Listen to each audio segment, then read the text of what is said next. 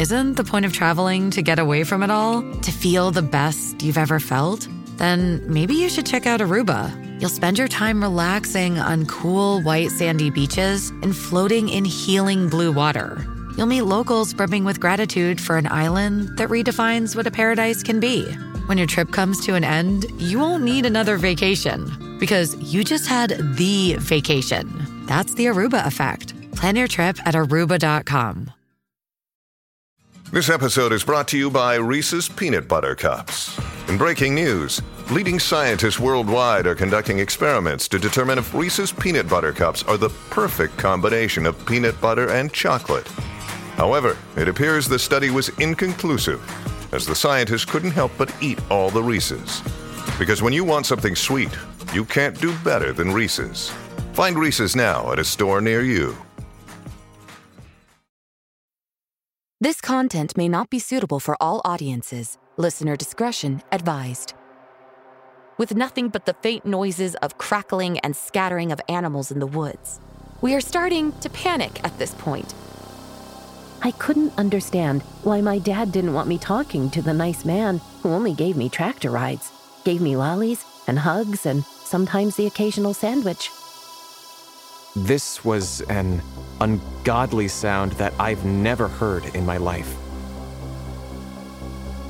From Disturbed Media, join your host, Chad, for true tales of horror, bizarre happenings, and unexplainable events. This is Disturbed.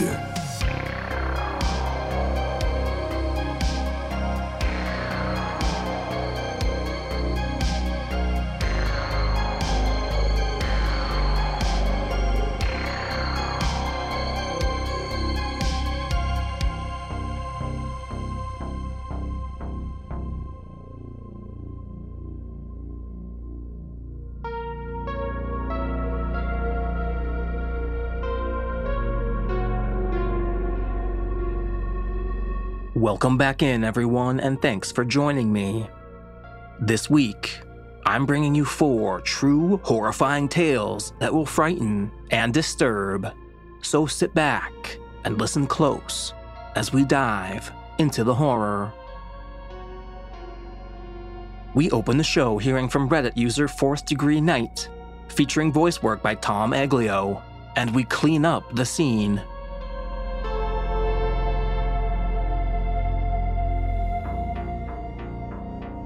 Some of my previous posts regarding my experience doing crime scene cleanup work, or trauma scene work as we called it, generated a lot of people messaging me asking me to write up more stories from my past. I used to do this work in the early 1990s and ran into all kinds of situations such as accidental deaths, suicides, fire deaths, explosions, homicides, unattended deaths, and pretty much any messed up situation that could happen inside of a home or structure. One of my first calls when I started doing this work, it was probably around like 1993 to 1994, was to a really, really rich, fancy home. The home was located in a very wealthy area of Los Angeles up in the hills area, and it was a huge home with a lot of land surrounding the home. This was the first time I ever saw an elevator in a home. I never met the homeowner or actually any representative from the person who owned the home, as all of the paperwork was done via fax. I think it was owned by an Asian family, but couldn't be 100% sure. I only thought this at the time due to the furnishings and stuff inside the home. The home was pretty much emptied out of most of the personal contents prior to our arrival, so I didn't see any family photos on the walls. The home was so huge that you could get lost inside.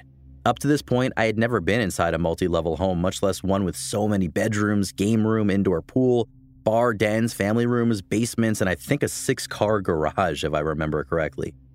Anyway, we started work on this one really late in the evening. It was once a crime scene, but by the time it was released to us, there was other damages that I couldn't explain. I assume that the person was killed in the master bathroom as there were signs of trauma and some bullet holes in the bathroom shower and surrounding walls. Not much blood and that kind of stuff to clean up, as I think the person must have died in the huge walk in shower. What was odd was that I don't know if the shooter turned on all the water faucets in the house because there was water damage all throughout the house, kind of like Home Alone Wet Bandit stuff. There were areas where we had to remove wet drywall, wet carpet, baseboards, wood flooring, wet ceilings, and cabinets. Since this was all over this huge house and my crew at the time were just about like five of us, we split up doing different areas. This house was so big that you couldn't hear each other from different areas, even if you were screaming. But we all carried these old Motorola walkie talkies that we could call and communicate with each other for miles. One of the issues we were dealing with was that in certain areas of the house, the lights were off. I think prior to us coming out, an electrician shut off power in different areas because electrical components got wet. We all decided that using the elevator wasn't a good idea, and we just used stairs, and walking through the different areas of the home was completely dark. We thought about using our generator, but the house was too big and there were so many rooms, so we just ran extension cords with light to areas we needed, but this still didn't light up enough of the house. I remember two of our guys were working on the upstairs, I think you would call it third or fourth floor, the area where the murder took place. Another guy was working by himself in what looked like a bar, indoor nightclub area, removing wet cabinets and flooring. Another guy was working on this huge walk in closet, tearing out wet carpet and drywall from floor to ceiling. I started working in a basement area. There was some ceiling and walls that needed to be removed. This job was going to be an all nighter because of the vast areas and multiple areas that all the damage was, and we kept finding more and more. Also, everything that we removed that was damaged was a long trek to take it out of the house and down the drive to our trucks, adding to the time it took. So, why is this a scary or creepy story? Well, imagine being in this huge home where a murder took place, for one, but as we go on through the night working, we started hearing and experiencing things. Our old radios would do a beep beep chime when someone was about to say something over the air, since it was only our company that had these radios. It wasn't random interference from outside sources, and we hadn't experienced such things before. But as the night went on and we were working, we kept getting alerts that someone was about to talk. So I and others would drop what we were doing and listen for after the beep beep, like for someone to say something, but no one spoke. Okay, so maybe the guys were fooling around with the radios. I was making my way with a trash can of debris out of the basement as I didn't want to make my trash too heavy to carry out I made several loads, and it was a summer night, so getting out in the cool summer air was also a benefit. One of these trips, I had to go up the stairs from the basement and down a long hallway. I believe to my right was an opening to a larger living room type room, and to my left were some windows to the outside, but further down was the door that I needed to take to exit and take my debris out. One of these trips, the lights all went out. I got some light from the moon outside, but to my right, the rest of the house seemed unnaturally dark. As I make my way back to the truck, I grab the small flashlight in case this happened again. After a while of working the basement area, one of my guys comes up to me and starts chatting. I could tell he's nervous, and he starts on me saying, Wouldn't it be better if we worked together? That way we can finish up areas quicker. I could tell he didn't want to be by himself, so I agreed, and honestly, I knew how he felt. At about 1 a.m., we all decided to take a break and meet in the pool table room and eat and, you know, relax. We started exchanging stories about the place, mostly on how cool it was, but also on how creepy it was. We all experienced random whole sections of the house losing power, only for it to come back on again, then at a different section. The guys that were on the upstairs part talked about hearing music but couldn't find the source. I brought up who's the dumbass who keeps hitting the talk button. No one did. We started coming to the realization that this job wasn't going to be completed tonight and it would be a two or three day job. We talked about our options, and one of them was since it was nearly two at that point, we should work a few more hours and sleep there and get up and go shower and go back to our office. I, for one, wasn't into the idea of sleeping in that house and overruled and said, we'll work a couple more hours, then call it a day. The following day, we already had another job on the books, so we got home and rested a little, then back at it. We got back to the big fantasy house around 3 p.m. and decided to work as long as we could, then finish it up the following day. That evening, we sent one of the guys for pizza, and we kept working, so there was two of us paired up, and when the pizza came, we would break, eat, and rest up a bit, then back to it. I know this is drawn out, but for the things that happened the next day, I'm not sure if it was us being super tired and sleep deprived or if something else was going on in the house. After we ate our dinner and once again back in the pool table room, we're just relaxing as the work and distances in this house takes a toll on us. We decide the best case so no one of us gets too tired lugging the trash is we'd split that duty. One guy will go, then come back, and another guy would go and come back, and so on. Almost everyone hears music playing at some point in the house. I heard it walking down from the kitchen area to that long hallway, but it sounded like it was coming from another location in the house. Another guy heard it coming from upstairs in the master bedroom area, but when you got up there, it sounded like it was somewhere else. Okay, just music, no big deal. One of our guys called this over the radio as he was making his way back from taking debris to our trucks and said, Hey, was someone over in the kitchen pantry room? We were all saying no, and why? He said the door's open and it wasn't before. We joked with him that he was probably hungry. It was about midnight at this point, and I was working in one of the extra bedrooms that had its own private bathroom.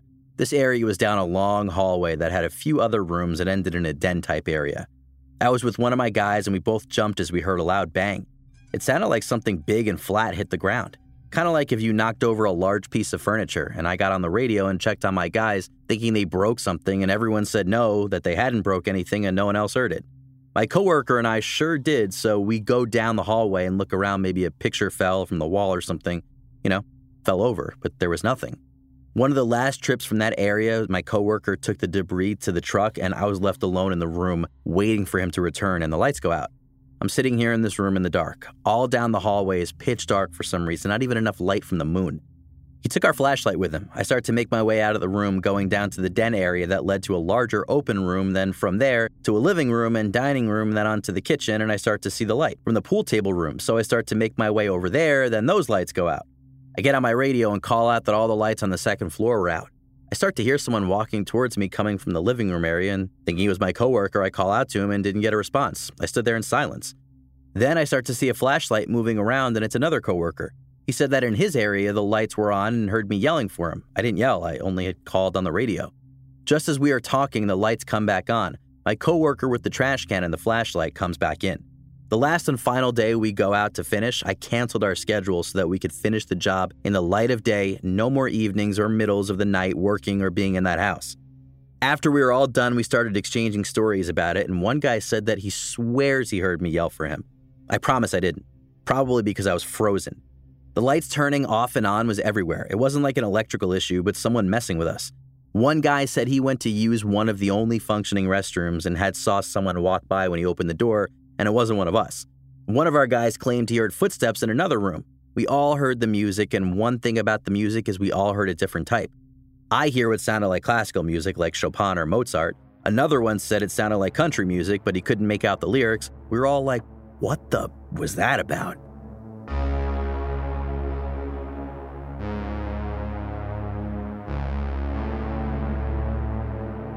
Get your voice on Disturbed with our hotline, available 24 7 completely free. Tell us your experience or just leave your comments on the show. Visit hotline.disturbedpodcast.com on your mobile device or computer. Up next, we have an email submission from Amy, featuring voice work by Sarah Thomas. And we see the lights.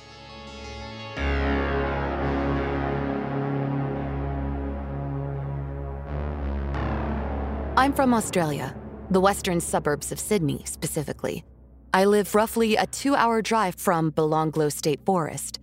This is the forest where notorious serial killer Ivan Milat hid up to seven or more young backpackers' bodies between the years of 1989 to 1993.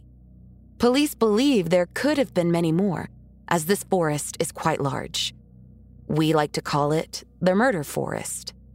The forest is still open to the public for camping and recreational activities. It is actively one of my partners and my favorite camping locations. As we are from Western Sydney, four wheel driving is an avid hobby in our area. We packed our camp gear, got the car ready, and headed to the forest. We set up camp in one of our favorite, very secluded spots. Picture a large circular opening surrounded by forest and trees we decided to kick back and relax for a few hours and have a few drinks by the fire. The sun slowly set and night was upon us. Being young and in a then newish relationship, we decided to go for a nighttime drive and try to do some of the four wheel drive tracks in the forest. Everything was going smoothly for a while. We drove through the tracks with ease until we reached a long, deep track where multiple vehicles had previously attempted to drive through creating long, deep tire marks filled with water and mud. We said, fuck it, let's give it a go. We drove through the first section with a bit of traction, and all of a sudden the back end of the car just sinks into the mud. My partner is pumping the accelerator. The tires just keep spinning, and we are officially stuck. We hop out of the car to see the damage, and you best believe we were very stuck. The whole back end of the flatbed truck is inches away from being underwater. We start digging by hand to get the mud from under the tires. We even put the rubber floor mats under the tires to try and get some traction, with no luck. Keep in mind, it is pitch black by now in the middle of the murder forest, miles from camp and miles from another human being to come help pull us out. We keep digging for what seems like hours and taking turns to drive out while the other stands at the back we eventually gave up. We grabbed whatever dry clothes we had in the car and realized we left our phones at camp. So not only are we stuck miles from camp in the murder forest, we also have no form of light or phone service. At this point, it's around midnight, according to the time on the car radio. We set off into the forest to try and find our way back to camp. We took multiple turns down very long stretches of dirt roads whilst driving, so navigating back in the pitch black of night was nearly impossible. We walk and walk for roughly two hours, cold, wet, and covered in mud on pitch black dirt roads, with nothing but the faint noises of crackling and scattering of animals in the woods. We are starting to panic at this point, as it is at least 2 a.m. and we are completely lost. We started screaming out for help in the hopes that there are some other campers nearby. No one answers. The forest goes silent at this point. Not even the birds or animals are making any form of noise. Both terrified, we decide to turn back and try to at least get back to the car for safety and shelter for the night. As soon as we turned around, I spotted what seemed to be a trail of small dim lights on the right side of the dirt road we were walking on. I turned to my partner and asked if he was seeing them also. He hesitantly says, yes. Keep in mind, my partner in no way believes in the supernatural of any kind and is genuinely afraid of any witchy voodoo shit, as he calls it. I, on the other hand, was raised to believe and have taken part in many supernatural activities. Obviously curious, we start walking in the direction of the lights, and for whatever reason, I'm feeling a sense of calm following them, as if someone or something is trying to guide us home. As we get closer to each small, dim light, they disappear, as if it was never there in the first place. But as each light disappears, another shows up in its place a few hundred meters ahead from the last. This continues all the way until we come to a right hand turn that we recognize as the turn back to our campsite. We recognize it as it has a large wooden fencing around the corner of the turn. We take the right turn and the lights fade as if they were never there. We walk maybe 500 meters up this road and see our campfire in the distance. My partner and I looked at each other in almost disbelief at what had just happened, but ignored it and both started running to the entry of our secluded camping area. We both get changed out of our wet, muddy clothes and sit under the camp awning we built where all our kitchen equipment is.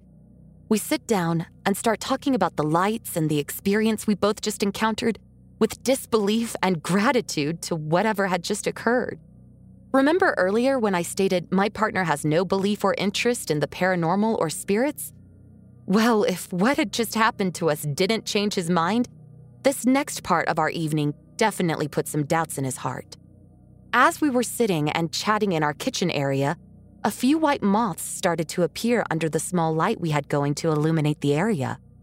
Within minutes, I'm not even exaggerating, there were over 20 to 30 white, large wingspan moths flying around us. Me, being the absolute weirdo that I am, put both my arms out while sitting with my legs crossed on the ground. Almost every white moth landed on my arms, my head, my legs, and just sat there for a good 90 seconds or more.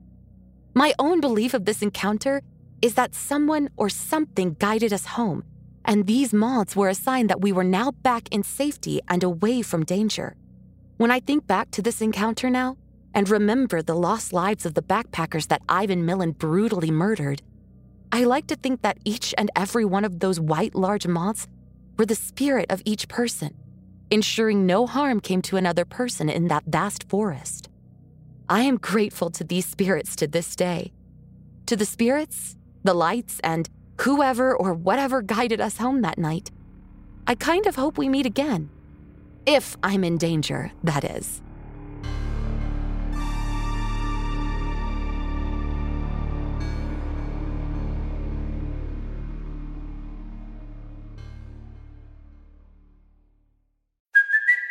It's Kaley Cuoco for Priceline. Ready to go to your happy place for a happy price? Well, why didn't you say so? Just download the Priceline app right now and save up to 60% on hotels. So, whether it's Cousin Kevin's Kazoo concert in Kansas City, go Kevin, or Becky's Bachelorette Bash in Bermuda, you never have to miss a trip ever again. So, download the Priceline app today. Your savings are waiting.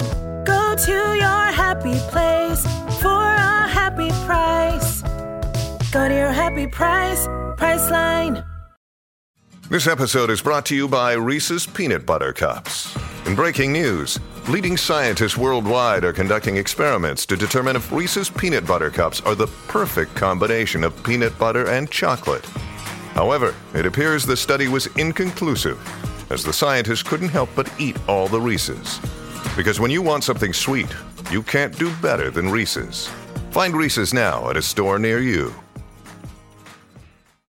You've worked hard for what you have your money, your assets, your 401k, and home. Isn't it all worth protecting? Nearly one in four consumers have been a victim of identity theft. Lifelock Ultimate Plus helps protect your finances with up to $3 million in reimbursement. LifeLock alerts you to identity threats you might miss, and if your identity is stolen, your dedicated U.S.-based restoration specialist will work to fix it. Let LifeLock help protect what you've worked so hard for. Save 25% off your first year on LifeLock Ultimate Plus at lifeLock.com/slash-aware. Terms apply. You're listening to Disturbed. Now, back to the horror. Next up, we check in with Reddit user BabyPink93, featuring voice work by Tanya Eby, and we get groomed.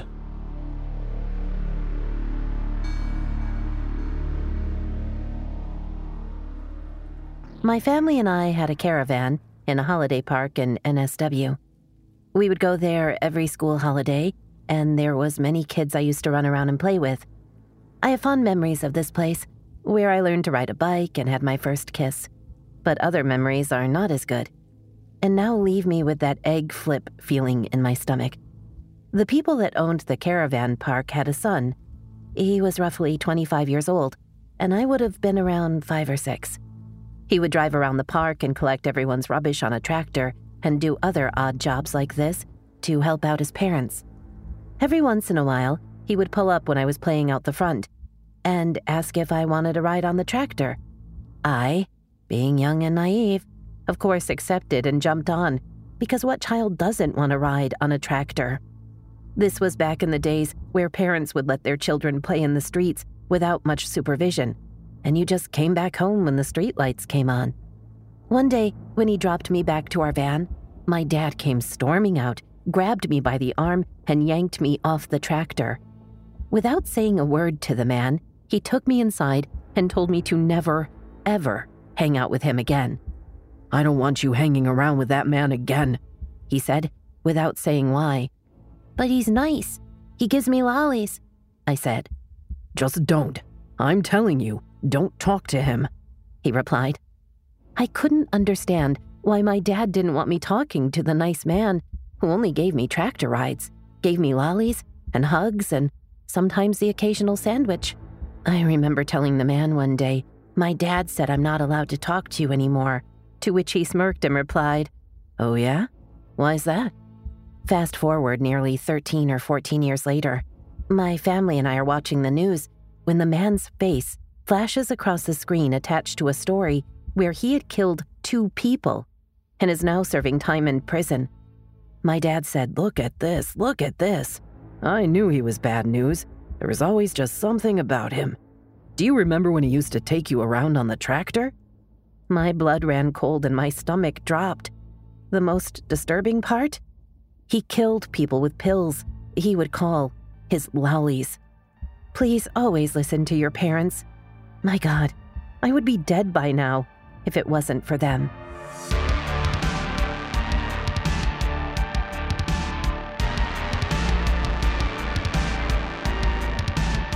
Looking for even more Disturbed? Join us on Patreon for ad-free listening, shoutouts, and Disturbing Calls bonus episodes at patreon.com slash disturbed podcast. Apple users can subscribe to Disturbed Media Premium directly in the Apple Podcasts app. And finally, we close out the show hearing from Reddit user Caden J. Peters, featuring voice work by John Patneude. And we've never been more creeped out. Locational context. I live on a farm on the side of a mountain in the middle of nowhere in British Columbia's interior. No cell service, neighbors are beyond shouting distance. A very on your own lifestyle out here. My trailer is at the top of this property next to a barn surrounded 360 with forest except for the little road up here. The mountain, Mount Ida, has a long history with the Aboriginal people of my area. I've been told stories of the mountain since I was a kid. Basically, the summary of every story is people are banished from the mountain because the spirits make it too dangerous. All sorts of weird things have been seen and have happened on this mountain. Last night, around 10:45 p.m., I heard 3 sets of sirens rush by the road. Out here, you never hear sirens. In my accumulative 15 years here, I've heard one siren, and it was earlier this week. Basically, it just intrigued me at that point. Wasn't until about half an hour later or so, and my power cuts out. I'm already in bed at this point. Lights were out. Only way I actually noticed was because I had no Wi Fi. Now, that's always a heart stopper, because out here, no Wi Fi means I'm entirely on my own. This makes me anxious for sure, but I'm more worried that I won't be able to call the fire department if something catches on fire than anything. Then, out of nowhere, I hear this super sharp and loud cry, like a kid who just crashed on a bike. Hysterical crying from what sounds to be a young child. My dogs are going absolutely nuts at the door. Now, if you're familiar with cougars or mountain lions, you should know that they can often mimic a child crying and scary accurately too. So, laying there as the tension builds, I'm just telling myself it's a cougar. That's all it is. Just a cougar. For me, that's the best case scenario right now, that it's just a cougar. Dogs have finally calmed down, and I'm still just trying to get some shut eye when I hear the second sound. This was an ungodly sound that I've never heard in my life. This one sounded like a mix of every horror movie monster all in one. I can't even describe it. It was about five seconds of pure screeching, like a demonic banshee with the vocal cords of a T Rex. The bass to it shook my bed. It was as if there was a concert sized sound system hiding in the forest blasting zombie vomit. I could taste my heartbeat at this point. My dogs are acting like rabies ridden pit bulls towards the door, snarling and growling like whatever just screamed was on the other side of the door. I didn't know what to do at that point. Couldn't call or get in contact with anyone. Lights are all off. I'm just laying there in the dark, utterly and completely scared. I was not about to get up and go investigate. It's the middle of winter, of course, too. I just laid there, checking my phone every 30 seconds, seeing if the Wi Fi came back. Nothing else came after, though. Just ended up falling asleep at some point. As of this morning, everything is back to normal. Nothing creepy going on. Power's back on. Made a post in the local Facebook group. Nobody else in the area heard anything, and only a few lost power as well as me. So, take it as you will. Cougar in heat? Bigfoot coming out of hibernation? Thousand year old native ghost trying to tell me to get off his land? I'm not a very paranormal guy, and I've no idea what it could have been at this point. Would love to hear your thoughts, ideas, or questions. Update. Time to update and answer a few questions and ideas from everyone. So, to start, it's been confirmed the sirens and the power was lost due to a motor vehicle incident into a power pole a kilometer or so down the road. Strangely enough, I've also found out that the other siren a week or so ago was also responding to an MVI, but in almost the exact same spot. So take that as you will. I also decided to open Reddit for the first time to see all the comments at about 1 in the morning. Terrible idea. You guys have all scared the crap out of me even more. But thank you as well. General update. Yes, to everyone mentioning it, I do have a generator. Problem is, it's up in the barn along with the Wi Fi router. Definitely was not going to even open my bedroom door, let alone go outside after hearing that and go into the dark and creepy barn to screw around with the Jenny. I've also checked around the walkable vicinity. No tracks or anything of interest that I found. Although I didn't want to go searching through the forest for tracks, to be completely honest. As for gun protection, I would absolutely love to have a gun for this exact reason, but it's a hassle in Canada, and even if I did decide tomorrow was the day, it's a long process, and I probably wouldn't have a gun till next winter, so that won't help me now. Cougar? As I said, the first one was definitely a cougar in my opinion. I've heard many cougars throughout my life, and they've made a lot of weird noises, but that second one, I just have a tough time accepting that noise as a cougar. In the defense of it being a cougar in heat, though, the weather has been absurdly strange and very warm. Usually it's about negative 15 this time of year, but it's sitting at around zero these past few weeks. This could cause some animals, including cougars, thinking it's spring, concluding to some weird behavior. Government lab? I have to unfortunately say this is most likely not the case. I've explored a lot of the mountain as trails in my back 40 go into Crown Land and up to the rest of the mountain. It's just lodging and trails up there. My area is very boring, and you would notice any type of suspicious vehicles coming in and around here. Unless they're sneakily driving around mid 2000s rusted out F 150s, because that's about three quarters of the vehicles out here, myself included. I would really like to believe that it was some crazy one off wild animal sound that was just freakishly close to my trailer. But a lot of these Bigfoot theories are very similar to what I experienced. I don't even want to think of the skinwalker some of you are mentioning. Last night was okay. There was no noises, and dog stayed calm all night. Let me tell you though, I fell asleep with a podcast playing just to distract myself from the quiet. I'll keep everyone updated if I have another experience or encounter out here.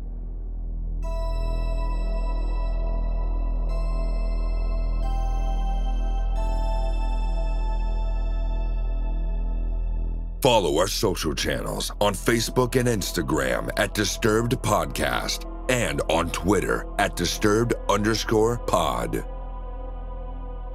Don't forget you can send in your own true terrifying tale at disturbedpodcast.com slash submit. If you'd like to support the show and gain access to bonus episodes, ad-free content, and early releases, visit patreon.com slash disturbedpodcast. And a big thanks to our newest supporters, and we got a lot of new ones from our recent Disturbing Calls episode. Jasmine Kearns, Ashley Harris, Charissa Dione, Gustavo Romero, Emily Farr Rayner, Kelsey S., Joseph Kennedy, Wes Parker, Rebecca Roskally, Sophia Uloa, Great Plains Traditional Bow, Tori Adams, Thomas Collins IV, Sarah Murphy, Chantel Moat, Madeline, Saudi Booth, Black Lotus, and plenty more that we're going to shout out next week. Thanks to all of you for supporting the show. Music by Carl Casey at White Bat Audio and Co.ag. Thanks for listening. We'll be back next Thursday with a brand new episode. And don't forget to stay safe out there, y'all.